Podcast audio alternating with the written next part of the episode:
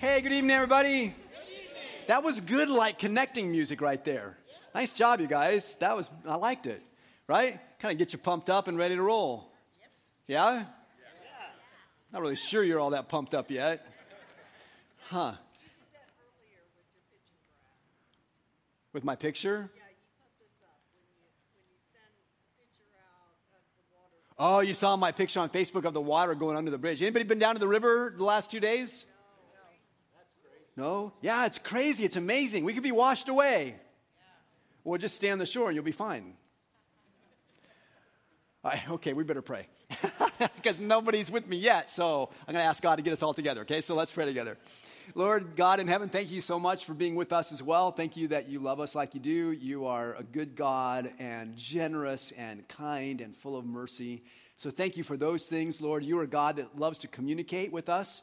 You you created us to have a connection with you, and you did not create us to keep distance. And so, thank you for that. And I pray that as we share together tonight, we would be able to uh, enjoy one another, that we'd be able to enjoy you, and that we would learn your heart as we spend some time together with you and in the scriptures tonight. Thank you for these things. We love you. Amen. Amen. All right, what's the mission of the church?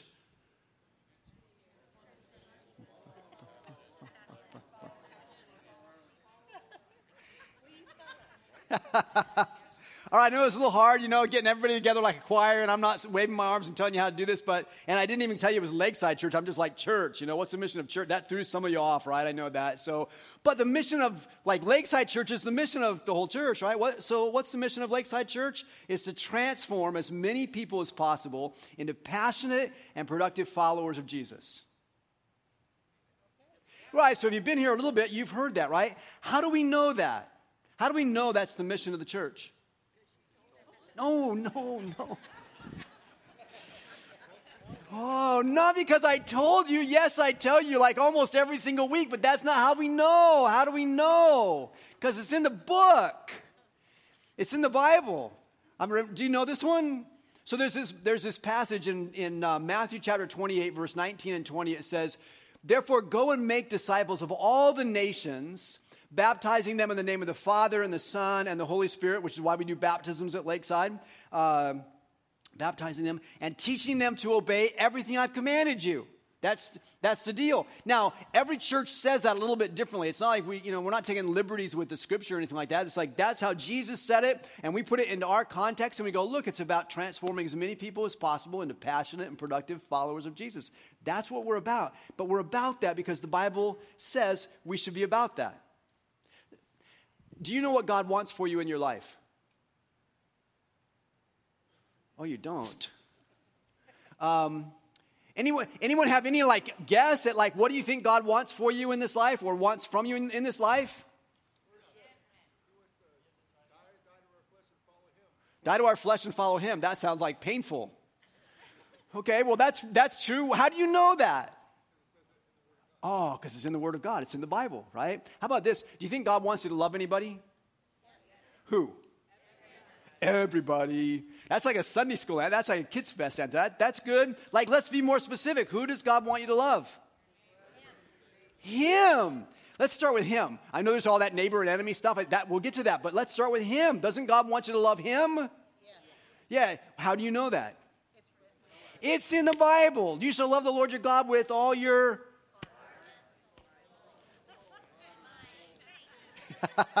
I don't know if you got all that, but that was heart, soul, mind, and strength. I made that up on the spur of the moment. I don't know how that happened, but okay, so no, not more. No, no. Have your phone out. If you want to catch it up, you got to catch it the first time. all right, so God wants you to love God, and you know that from the Bible. Who else does He want you to love? Your neighbor. Is that ever hard? Sure. Sometimes because it's their because they also your enemy. That, that happened? How, does God want you to love your enemy? How do you know? It's in the Bible. See, here's the deal you cannot be transformed as a passionate and productive follower of Jesus without the Bible. Okay, that's not exactly true because you could have other people who are followers of Jesus and they could speak into your life over and over and over about the things that they know are in the Bible. And maybe like maybe they're not getting it from the Bible, maybe they're getting it from another follower of Jesus. Jesus could have just said to all of his disciples, "Hey, just keep passing this down verbally over the centuries and and we'll just keep you guys just keep following me." Would that have worked? No. Have you ever played telephone?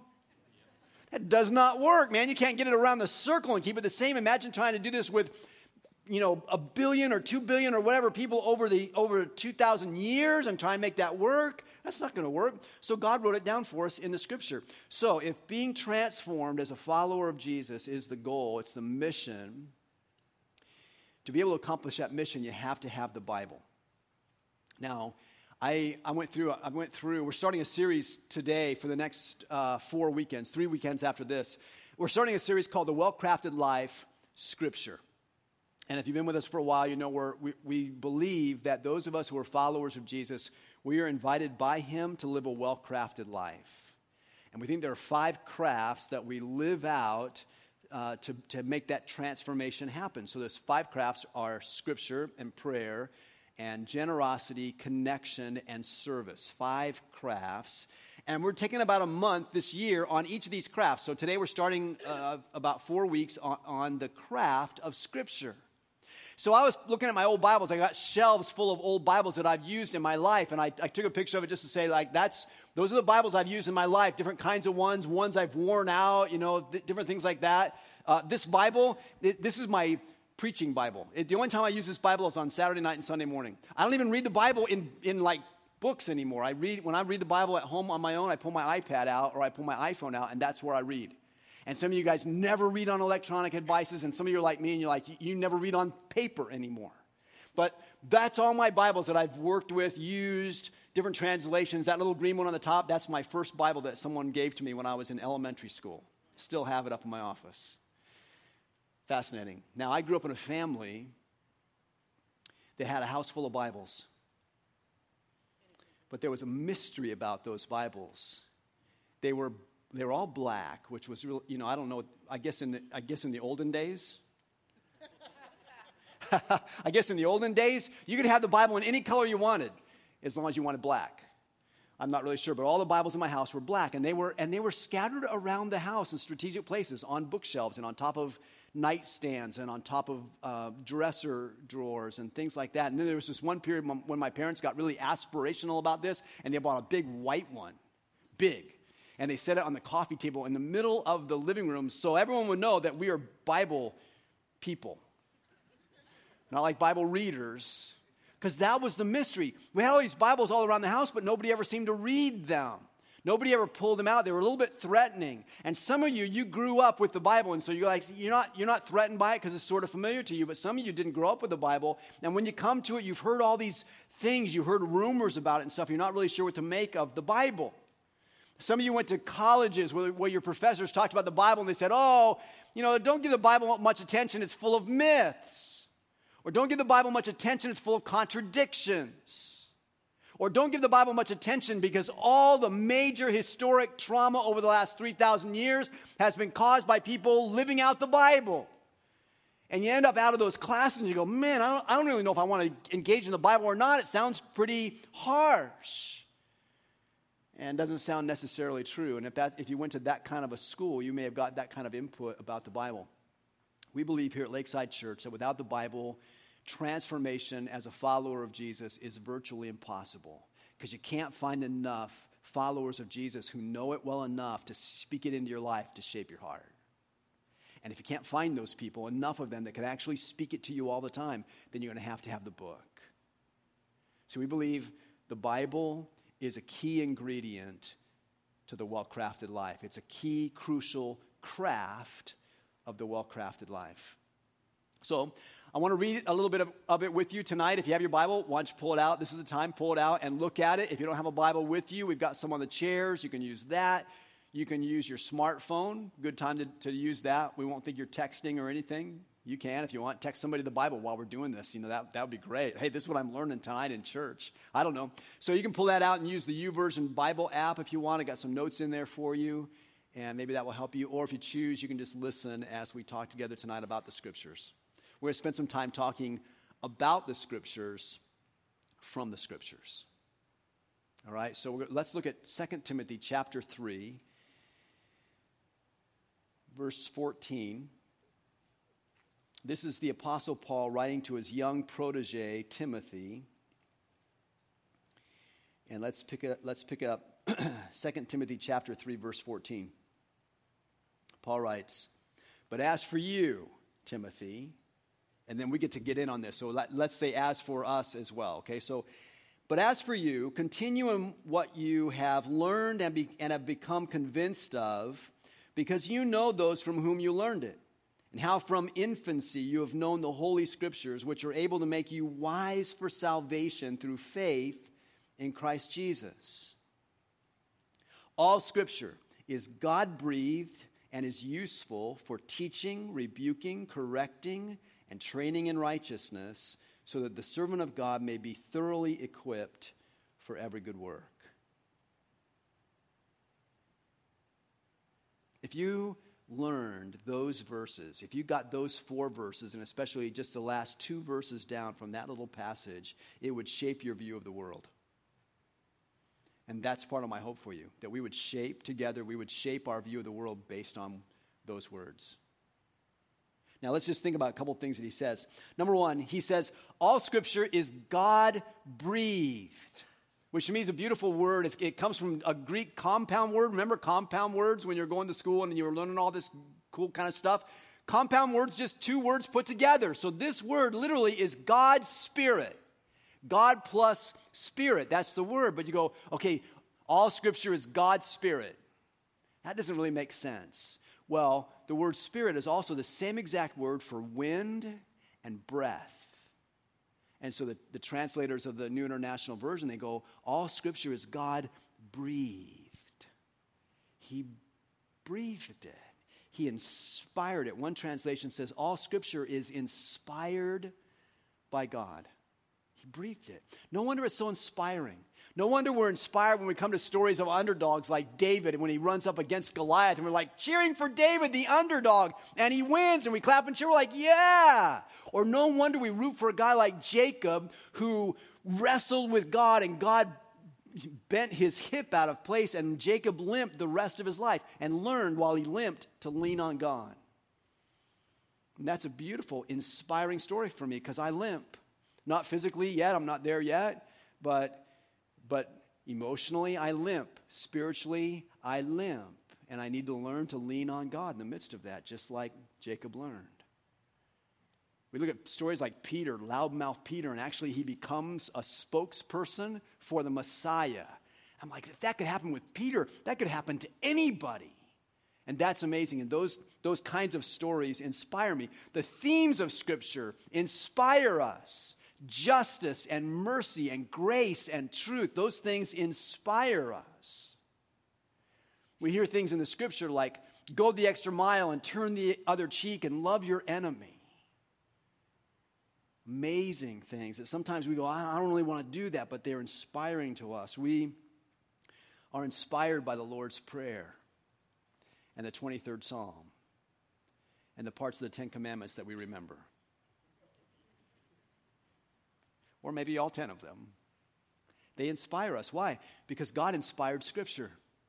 God breathed Scripture so that we would have it and it would inspire us. So, if all Scripture is God breathed, or if all Scripture is God inspired, then I, re- then I read the Scripture like a love letter. I mean, what is it? If it's not a love letter, what is the Scripture? If it's not a love letter from God to us, what is it? It's, I, it's a love letter. I read it like that. When I was in high school, I worked at Del Taco.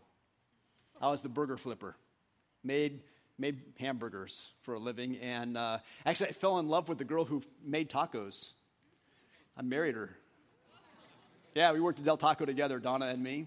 Yeah, fantastic. And so um, we spent a couple years there working at Del Taco and doing stuff. And so I. Uh, well, when I was in high school, I told, some, I told you this last week if you were with us, I talked about memorizing scripture and putting it into my heart. I got serious about that when I was in high school. And I'm like, I don't know how to memorize things. How am I going to learn to do this? And so I found some verses that I wanted to learn, and I took some index cards and I wrote out the verse on the index card because I found out that I'm sort of a tactile learner. I, I learn better not just by seeing it, but by writing it down. And then I learned better by saying it out loud. So I like, I see it and I write it and I say it and then I hear it. I there's a lot of gates that I learn through when I'm doing this. So I wrote down some scriptures on these cards. One night I'm working at Del Taco. We went through the rush hour. You know, everyone, everybody wants a cheeseburger. You know, everybody wants a double Del hamburger. And uh, so getting all that stuff done, we got through the rush of that. And I went back into the freezer area to get out some more hamburger patties to bring them out to be able to cook some more burgers. But I had a little break back there, and so I pulled out these cards out of my pocket. And I'm reading through the scriptures that I'm trying to learn. And my boss comes in. And he takes one look at me, and I thought I'm in trouble. He, he takes one look at me, he goes, What are you doing? reading your love letters? I'm like, oh, I'm not in trouble. I'm like, then I thought, oh, that's exactly what I'm doing. I'm reading my love letters from God. I'm reading these scriptures that I wrote down. These are things that God said in the Bible, and I wrote them down. And I want to learn them. They're love letters from God. I'm like, that's perfect. What if you looked at scripture as if it were a love letter from God to you? my favorite book for interpreting the Bible. It's an old book. It was written in 1952, which was, you know, it was pretty new when I was actually going to school. It's, it's, an old book now, but it's still in print. I checked today. You can still get this book in print. It's by a man named Robert Traina, and the book is called Methodical Bible Study. It's like, you know, what are the methods for interpreting the scriptures? It was really, really helpful to me. Well, in this book that was published in 1952, he refers to an article uh, that was in you know, one of the national magazines or in the national papers or whatever back in that generation.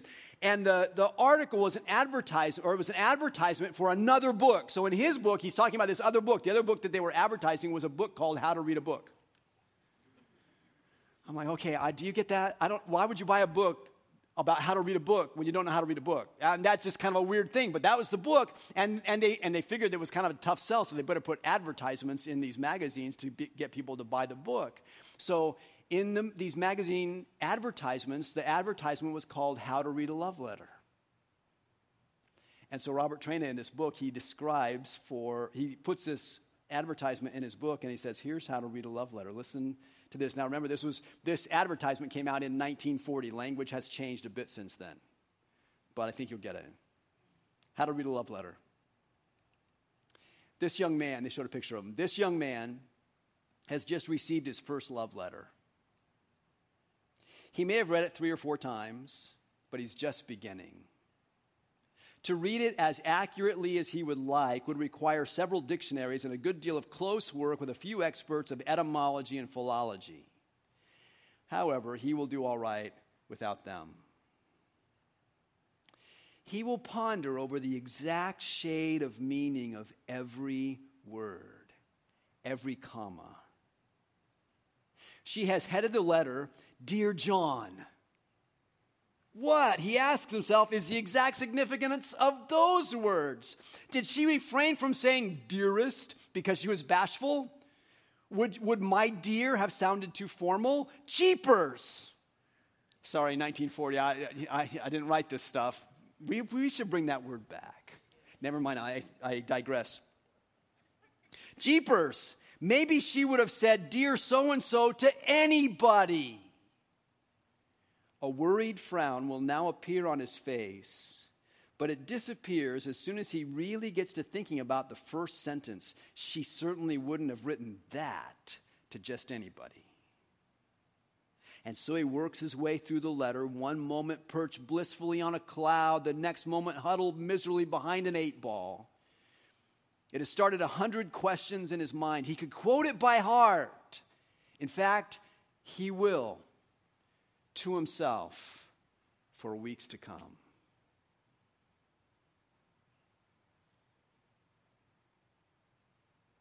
What if you read the Bible like that? That changed how you read it? Have you ever, have you ever received a love letter? How many have received a love letter? 20. Hmm. How many of you have written a love letter? 22. I don't know what that, I don't know what that means. You know, for the rest of you who've never written one or received one, if you, ever rec- if, if you haven't received one, that's exactly what it's like. He will, he could quote it by heart. In fact, he will to himself for weeks to come. What if he did that with the Bible? All scripture is God breathed, so I read it as a love letter. Now, he goes on from there and he says, All scripture is useful. Is this great? Here's the romantic side. All scripture is God inspired. And here's the practical side. All scripture is useful.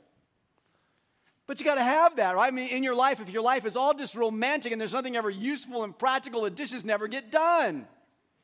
So, what is this that God communicates to us? He communicates in an inspiring way, and then He communicates in a, communicates in a really useful way. All Scripture is useful. Now, I used to doubt that.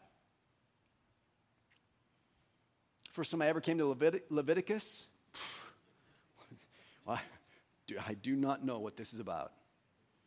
I think I read Leviticus in high school. I was going through the Bible in a year, which is a great program. If you've never done that, I was going through the Bible in a year. Did great in Genesis. That was interesting.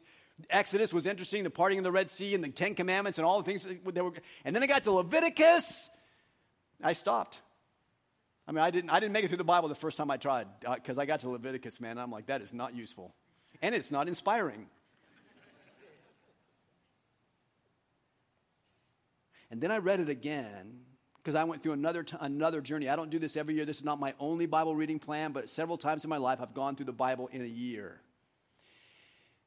And sometime later in my adult life, I was probably in my 40s by time this landed on me, but I started reading the Bible through in a year again, and I read Genesis and I loved it, and I read uh, Exodus and I loved it, and I read Leviticus and I loved it. Because I finally found out that it was about the character of God. It was about the holiness of God and it was about the love of God, and it was amazing.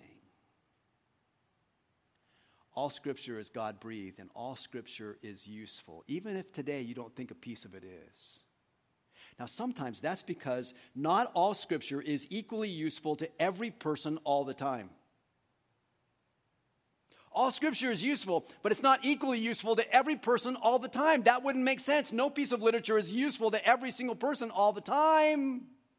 So there are going to be some times in your life when you're reading through Paul's letter to the Romans, you're like, this is great. This is so helpful and so encouraging. And then there may be some other times you come to that and you just go, that didn't help me that much today.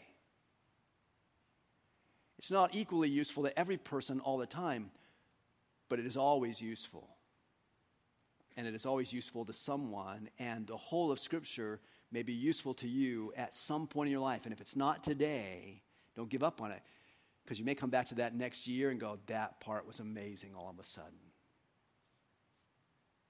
Don't quit on it. Don't give up on it because all Scripture is useful. Now, he describes four different ways in which the Scripture is useful. He says it's useful primarily for teaching, rebuking, correcting, and training in righteousness. Now let's just think about that. Teaching. It's, it's a word that means to help someone find a path and walk on it. So the Bible is useful to you to teach you to find the path with Christ and walk on it. It's useful for teaching. It's useful for rebuke. Now that's a weird that's a weird phrase. I don't have a lot of people that are friends that are not Christians who use that word. I rebuke you. You know, no, even Christ followers don't do that really a lot. But here's what the word means it's not a freaky word, it's not a freak out kind of word. It's a word that just means to be able to tell somebody you're off track. The Bible is useful to teach you which track to be on, which path to be on, but it will also rebuke you when you're off the track. It will just tell you, hey, you're off track. Then for correction, correction is all about telling you to get back on the right track, helping you get back on the right track. And then Training in righteousness, that's like having a coach who runs the track with you.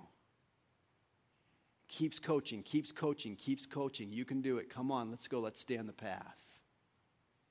It's useful for all those things for teaching, rebuking, correcting, and training in righteousness. All scripture is useful. So I've learned to approach it as a library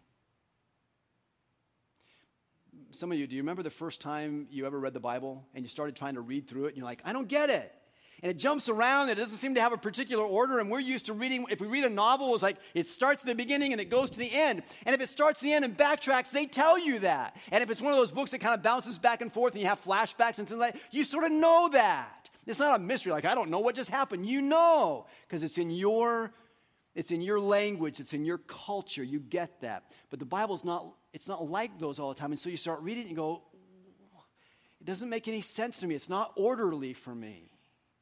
That's probably because you tend to read it like a book rather than approach it as a library. See, every library has sections. There's a fiction section, then there's a nonfiction section. In the nonfiction section, there's science and there's agriculture and there's, and there's religion and there's philosophy and there's literature. There's all, all these different kinds of sections. In fact, I did some research. I did some research this last week on probably the most exciting topic ever devised by human being. I did, I did some research on the Dewey Decimal System. I know I'm a nerd. I never realized. I'm, a, I'm like a nerd. I loved it. I know it's weird. I'm going to be a librarian in my next life. No, I don't. Probably that would be weird if God made me a librarian in heaven. Anyway, so I always thought that the Dewey Decimal System was about, you know, where librarians put books on the shelf in the library, and I did not care. But I started doing some research trying to understand how the, how the Bible works more like a library, and I'm in the, the Dewey Decimal System, and I realized it's not about where books go on the shelves hardly at all. It's about cataloging knowledge. Dewey was brilliant at cataloging knowledge. And that system that was developed about 150 years ago still works to catalog knowledge when our knowledge base doubles every five years or so. It's fascinating. Well, the Bible's like that. The Bible's a library. Now, there's, there's sections in a library, there's sections in the Bible. Let me just give you a little bit of a handle to go where, where are the sections? When I go to the Bible and I want to find the sections and know where I am, what does that look like? So here's the Bible as a library. The Bible has an Old Testament section and a New Testament section. And they're not divided in half exactly. The Old Testament's a lot bigger, but there's two sections of our Bible library. In the Old Testament side, there's four departments. There's four sections in the Old Testament side. Now, scholars will break these up in different ways, but just as a real simple way to look at these, this part of the library, here it is four things. There's the law, that's the first five books of the Bible, where God gives the law through Moses and all the stuff that goes around that. And then the next section is history, and that's the, na- the, history of the nation of Israel. And then the next section is the writings. Now, sometimes we'll call it the wisdom literature. Sometimes, we'll, you know, it's a lot of poetry. The Psalms are there, the Proverbs are there. But let's just call it the writings. And then the fourth section is prophets. And sometimes they're broken down into major prophets and minor prophets, which doesn't tell you how important they are, just tells you how big the book is, right? So Isaiah is a big book, Malachi's a little book, major and minor. But they're prophets. Okay, there's, there's half the library. Now, in the New Testament side, here's how the departments go there's first the Gospels, that's the stories of the, of the life of Jesus, and that's followed by history, the history of the church in the book of Acts, and that's followed by the writings. We often call it the epistles, and that's followed by prophecy, also known as the book of Revelation. And you can see they almost match up exactly the same. They're just they're just sections in the library of the Bible. Now, if you came to the Bible and you got to a certain part, you go, wait, what section is this in? Oh, it's in the writings in the New Testament section. Well, those are letters written by one person to another person or to a group of people called the church. Oh, I get that. Oh, that's what that's about. Oh, I'm in the history section in the Old Testament. Well, that's, that's the history of the nation of Israel, the people of God. And you can walk through that library and you go, that's, that's, what, the, that's what it is. It's a library, and it's designed to be useful to us for teaching, rebuking, correcting, and training in righteousness so that we stay on the right path.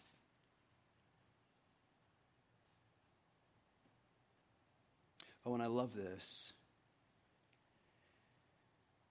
All scripture is God breathed and is useful for teaching, rebuking, correcting, and training in righteousness, so that the servant of God, that's us, so that the servant of God may be thoroughly equipped for every good work thoroughly equipped for every good work.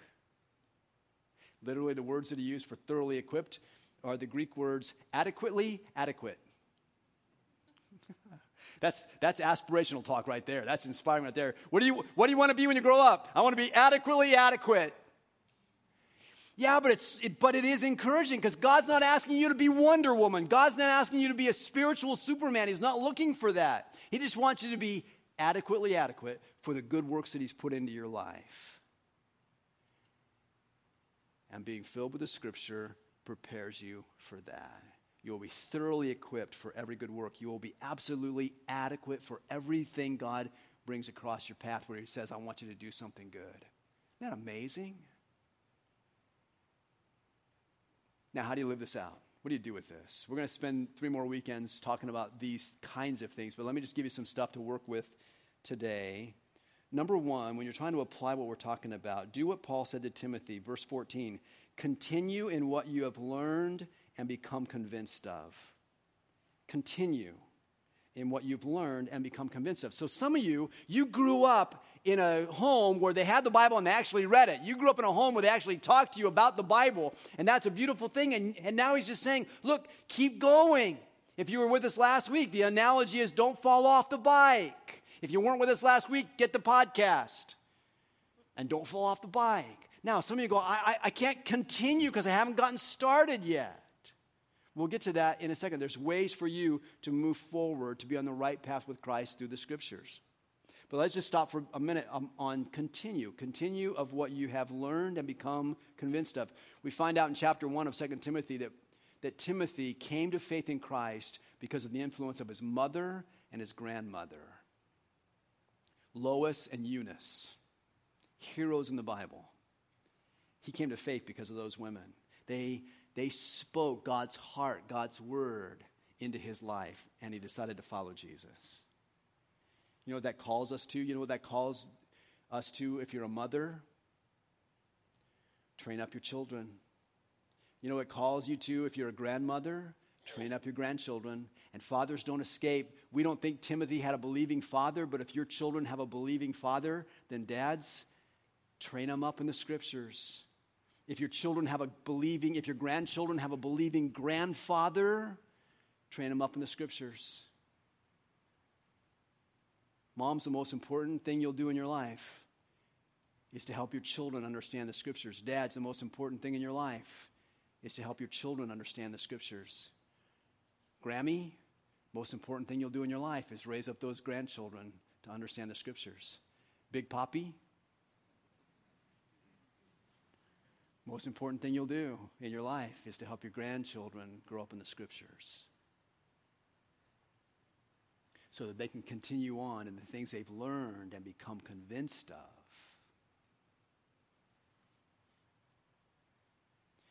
Continue on. Don't stop. Don't get off the path. Don't fall off the bike. Now, if you haven't if you haven't started so you can't really continue, let me just suggest something for you. You could begin by starting a Bible reading plan. Now, there are big plans, like read the Bible in a year. That's a big plan. That might be a little bit more to, to bite off than you can chew in a year, maybe. And we'll come back to that in a second. But what if you just took like the next 21 days? They say it takes 21 days to create a habit. What if you just started a Bible reading program that lasted 21 days? I actually put one for you in the app this weekend in the Notes in and YouVersion, we put a Bible reading plan. It's going to take us through the Gospel of John. It's going to take us through the life of Jesus as told by the Apostle John. And I'm going to start. I'm going to start tomorrow, and uh, 21 days. And so, through the course of this series, we can go through that scripture together. So you just got to go into YouVersion go to our notes from tonight, and you can you can download that Bible reading plan, and you can get started. We're also going to put it on our Facebook page tomorrow and so you will be able to find it there and be able to click into that and follow the plan if that's what you want to do. Now, some of you go, I want to do more than that. I've already done that. I want to do something more. All right, then maybe you want to read through the Bible in a year. We have a group that what they do is they read through the Bible every year. They start in January with Genesis and they go all the way through Christmas. They go through the book of Revelation. And then they start over again. Now, here's the deal. You can come and join that anytime. You don't, you don't have to go, well, I missed it. January 1st, I missed it. Here's the deal. If you want to go join them this next Wednesday night, they're already past Leviticus. Whoa, that's fantastic. So you can start in Numbers and then kind of go around all the way through the year. In January, you wrap around, get Genesis and Exodus, and now you got a year of the Bible under your belt. By the time you get to Leviticus, you're going to go, this is fantastic. And they meet on Wednesday nights. And you can check the website for the time and you know which room number and all those kinds of things. And then last of all, nothing has shaped my spiritual journey like memorizing scripture. I've told you that before. Nothing has shaped my life as a follower of Jesus like memorizing scripture. And I thought, you know, what if we just took some time as a church and we just and we just memorized some of it together? Because some of you go, I can't memorize the Bible. I'm, it's, I'm, it's hard. I don't know how to do it. And you're asking, how do I do it? We're going to do it together. In the chair right in front of you, there, there is an index card like this. You see it? It's in the pocket right next to the connect cards and the offering envelopes, those kinds of Pull that out. If you're in the front row, reach behind you. There's some right behind you there.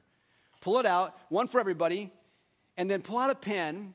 And here's, here's how I started. When I was starting in high school, here's how I started memorizing the scripture. I would take out an index card just like this, my little love letters from God, and I would write the scripture down. So we're going to put the scripture up here for you. We're going to memorize the scripture that we're talking about tonight. I put it in white and whatever the other color is. I put it in those two colors because here's what I do I write it down. You can start writing. I write it down, and I write it down in sections because when I say it, I want to learn it in sections. And I'll show you how to do that in just a second. So write it down. I'm going to write with you so I'll know when you're done. And let's, uh, let's learn this. So, all scripture.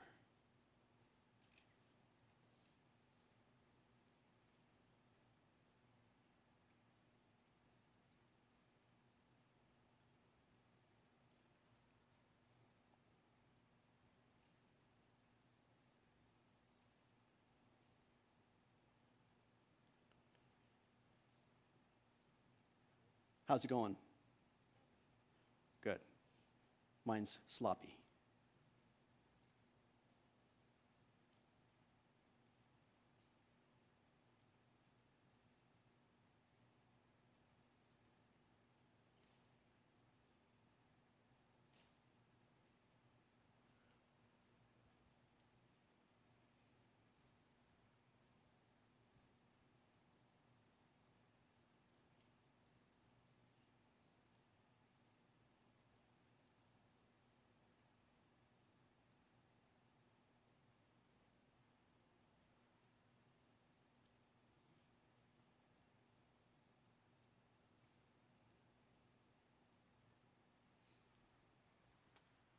All right, still writing? All right, 30 seconds. Oh, sorry.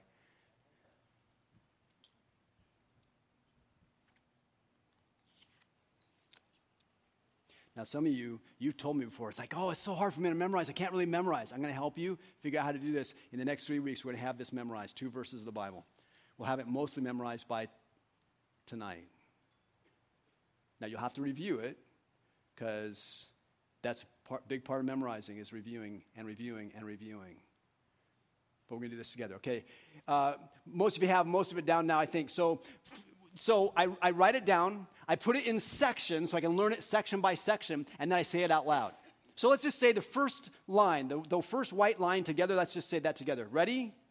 All scripture is God breathed and is useful all right, one more time. That wasn't with, that wasn't with like conviction. Let's, let's do it again. Oh, I've fallen off here. Uh, all right. All scripture is God breathed and is useful. Close your eyes. All scripture is God breathed and is useful. Look at that, how good you are. All right, now we're to put the next section after that. So I, I also, when I'm memorizing things, I I count a lot. If there's a list, I count. If there's a, a long list, I find a memory device to use. So in this one, it's only four words, so I'm, gonna, just, I'm just going to count them out one, two, three, four. So all scriptures God breathed in is useful for teaching, rebuking, correcting, and training in righteousness. Just four things. So here we go. Uh, for teaching, rebuking, correcting, and training in righteousness. All right, now you have two phrases. Let's put them together. All scripture is God breathed and is useful for teaching, rebuking, correcting, and training in righteousness. That's a whole verse. Good job. Give yourselves a hand. Nice, polite applause. Okay, now the next part of it, this is verse 17, goes like this so that the servant of God, that's you. So now it, get some ownership, right?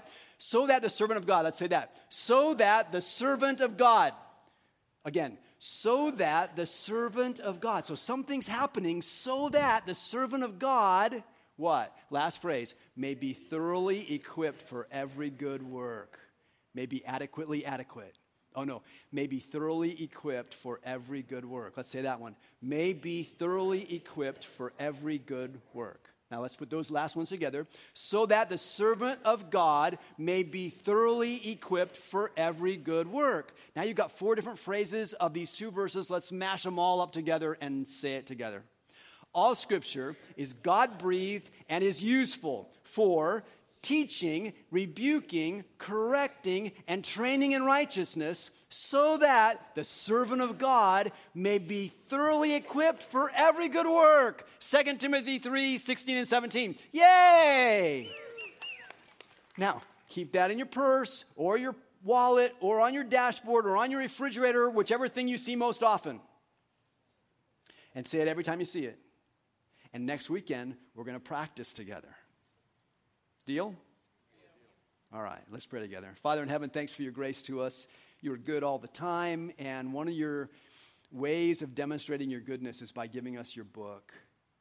And Lord, we believe it is God breathed and useful for teaching, rebuking, correcting, and training in righteousness so that we, your people, your servants, God, that we would be thoroughly equipped for every good work.